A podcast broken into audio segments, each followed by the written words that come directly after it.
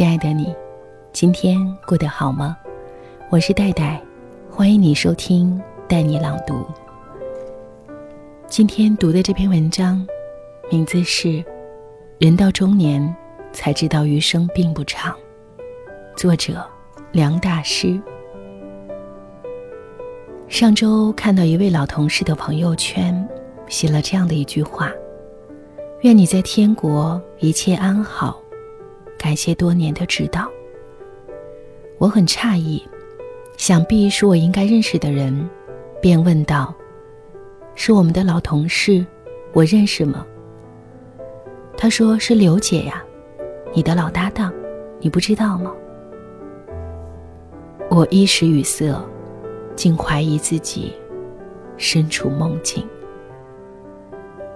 没多久，另外一位同事的电话证实了这个噩耗：刘姐因为胃癌去世，从检查出问题到离开，仅仅半年。新闻中经常会爆料癌症年轻化的事件，看到后心中虽略有磕绊，但很快会烟消云散。可当身边的人突然离去时，才感觉如此苍凉与唏嘘。刘杰是我的老搭档，我们朝夕相处两年，共同做项目，共同出差，共同挨领导骂。从事发至今，我还一直无法释怀，心中充满着悲愤和疑惑。悲愤的是，刘姐是一个公认的好人。老天为什么偏偏夺走她的性命？她如此贤德，从来不为难任何人，总是为别人考虑，总是以阳光的姿态示人。当年我做产品经理，业务线亏损，天天被领导骂，想死的心都有。唯有他不断的鼓励我，说年轻人受点苦是好事，一定要忍住，好日子很快会来。这话，犹言在耳，说这话的人，却已经不在了。我还很疑惑，刘姐虽然五十出头，但是保养的很好，看起来像三十岁的人，心态平和，家庭美满，女儿优秀，没有不良嗜好，还经常锻炼，跑马拉松。这样的境界和习惯。竟也逃不脱病魔的狂风骤雨，那么还有什么是我们可以掌控的？难道命运的曲终人散，只是老天随意打出的一个响指？亦或还有什么不为人知的原因？作家梁晓声曾在一篇文章中说道：“人过六十，就到了送别的季节。”我想，他指的是他们那个年代，在我们这个年代，刚过四十，就开始要频频送别。我身边的中年人被查出癌症的越来越多，不是听说，而是真正认识的，大概就有十几位，有同学、朋友和亲人，其中的五位已不在人世。去年大新的离去，对我是一个巨大的打击。大兴是我大学里最要好的同学，我们都暗恋班花，所以也互为对手。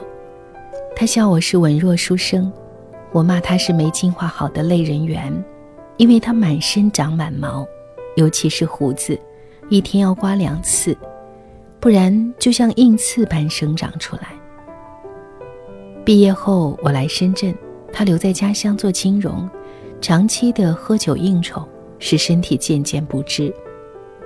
今年年底，他老婆给我发微信，问我认不认识监狱的人，因为有些死刑犯会捐献器官，他需要活体肝脏。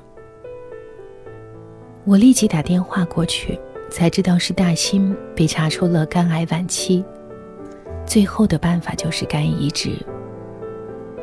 我帮不了忙，只能拨通了大新的电话，希望能够安慰他一下。电话是打通了，传来的却是大新的哭声。是的，曾经荷尔蒙泛滥的大新，像个女人一样，在电话那头哭个不停。无论我怎么劝，没有一句回应，只是哭。大约持续了三十分钟，才挂掉了电话。去年过年，在大新离世前，我和一位女同学一起去医院看她。那时候的她几乎不能说话，曾经浓密的头发已不复存在，针一样的胡子也变得灰白和服帖，趴在干瘪的嘴唇上。当我和女同学离开，走到医院的院子里时，那女同学突然浑身颤抖，蹲在地上哭了起来。我去扶她，她满脸泪水的对我说：“他以前真的挺帅。”当一个人悄然离去，你会发现消失的不仅仅是肉体，还有他在人们意识中的完整性，因为再也没有一个躯壳去承载人格的所有信息，而是散乱的存放在大家的记忆中。就像那位女同学对大兴的回忆，仅用一个“帅”字，便可担当；也如众男同学对大兴的记忆，永远停留在他的豪爽。而对于我，深深刻在记忆中的，却是针一样的胡子，以及电话中的哭泣。然而这一切，再也无法拼凑出。一个完整的大心。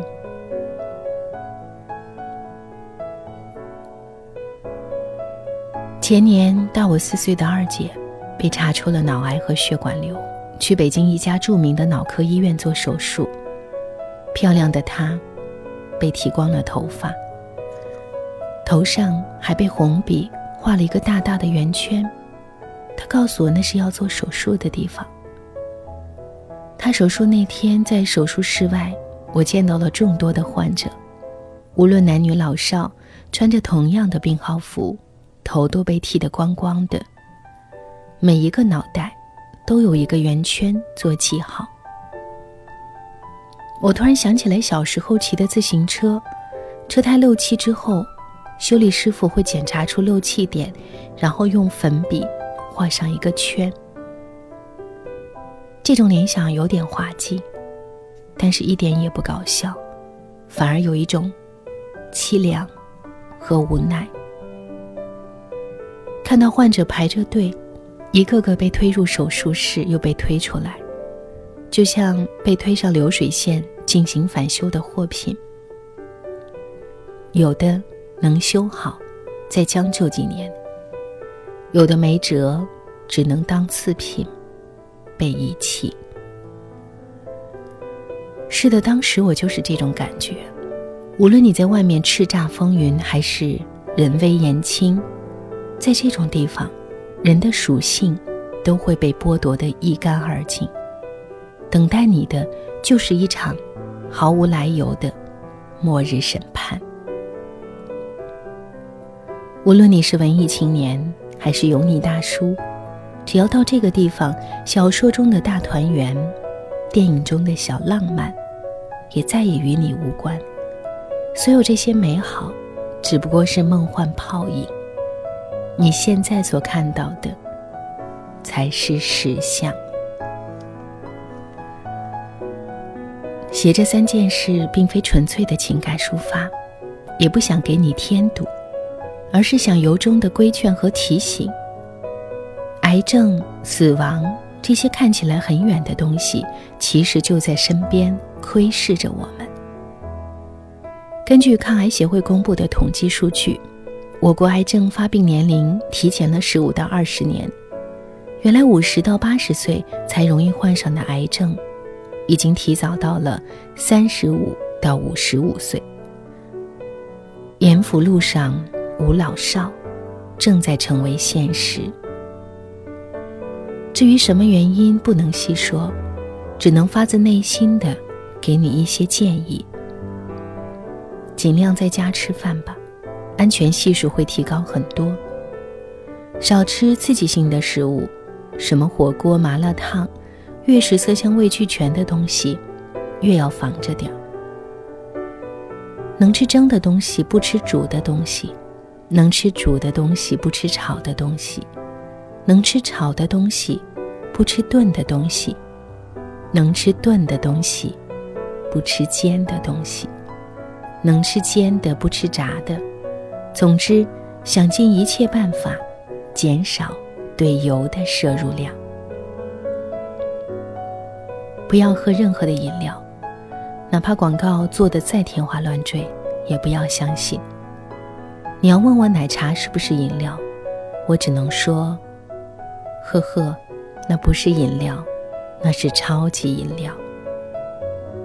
不要喝酒，不要喝酒，不要喝酒。重要的是说三遍。三十五岁后，每年去做一次胃镜和肠镜。里面有什么息肉什么的，就前掉，防止恶化。你可能会觉得我说的有点严重，要知道，在这个看不到真相的时代里，你要格外小心。当下每一次微小的放纵，都将成为压垮身体的砝码。最重要的一个建议就是，无论你再年轻，都不要觉得余生很长，恰恰相反。人生很短，短到还未高潮迭起，差不多就帷幕降下。当你二十啷当岁，向前望去，风云牵强，百路通幽，往往会给你一种错觉，让你认为人生有无限种可能。但是，当你走完人生的一半旅途，回头望去，那就是一瞬间的事儿。有太多未曾触及的念想，有太多擦肩而过的遗憾。更无奈的是，在这个时代的钢丝上行走，你无法预知跌落的时间，所以你要时不我待的减少自己的遗憾。刚才故事里，刘姐的宝贝女儿在加拿大留学，她一直想去陪女儿一阵子。但是工作太忙，想等到退休，差不多女儿大四就能好好相守。大新一直没要孩子，因为他觉得自己经济实力不够，想等到有足够的钱，再生个闺女，把她打扮成公主，让她过最好的生活。二姐看完我在大洋路上的照片，一直想去自驾。可是总有做不完的事儿，一拖再拖。现在血管瘤如同一个定时炸弹，长途自驾没了可能。余生真的不够长，千万不要等。只要有能力去做，就不要放过，要把遗憾降到最低。大胆的去站到你的女神面前，向她表白。管他冷面相对，最少你试过了。把你的孩子拥入怀里吧，尽管他学习很差，你也要告诉他，永远爱他，希望他永远开心。别以为这样的机会很多。给你的父母微信视频，虽然很肉麻，但是告诉他们你想他们，感谢他们对你的付出。这样的话，现在不说。将来你也不会说了。现在，就穿上你最心仪的衣服出门吧，不要再等什么特别的日子了。你活着的每一天都是特别的日子。是的，你要把今天当成最好的日子，当成最珍贵的恩赐，不要留有遗憾，成为希望中的自己。就像一句台词所说：“你该尽情的跳舞，好像没有人看一样；你该尽情的爱人，好像从来不会受伤害一样。”好的，以上就是今天分享的文章，感谢你的收听，我是戴戴。听完之后有怎样的感触，会有怎样的故事要和我分享？欢迎你随时到带你朗读的微信公众号找到我，带是不可取代的带。听完节目记得早些入睡，晚安。亲爱的。月光如雪，谁对影成双人？细雨如针，阵阵穿透心门。往事化作不定圈，几张年轮，回忆再次生了根。来生陪在你身边是何人？我不问，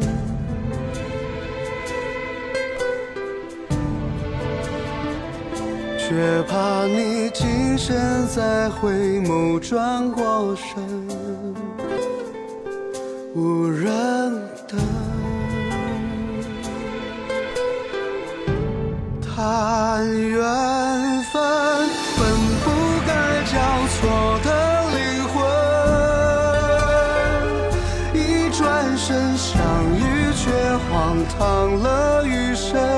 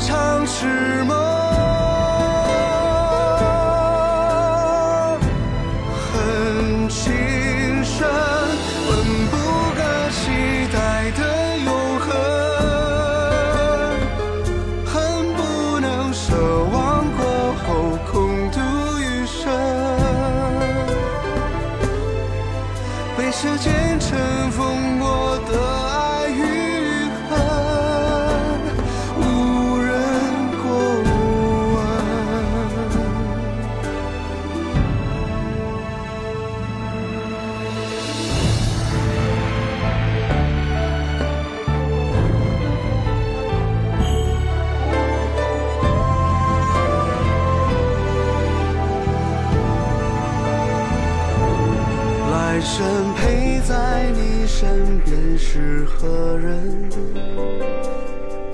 我不问，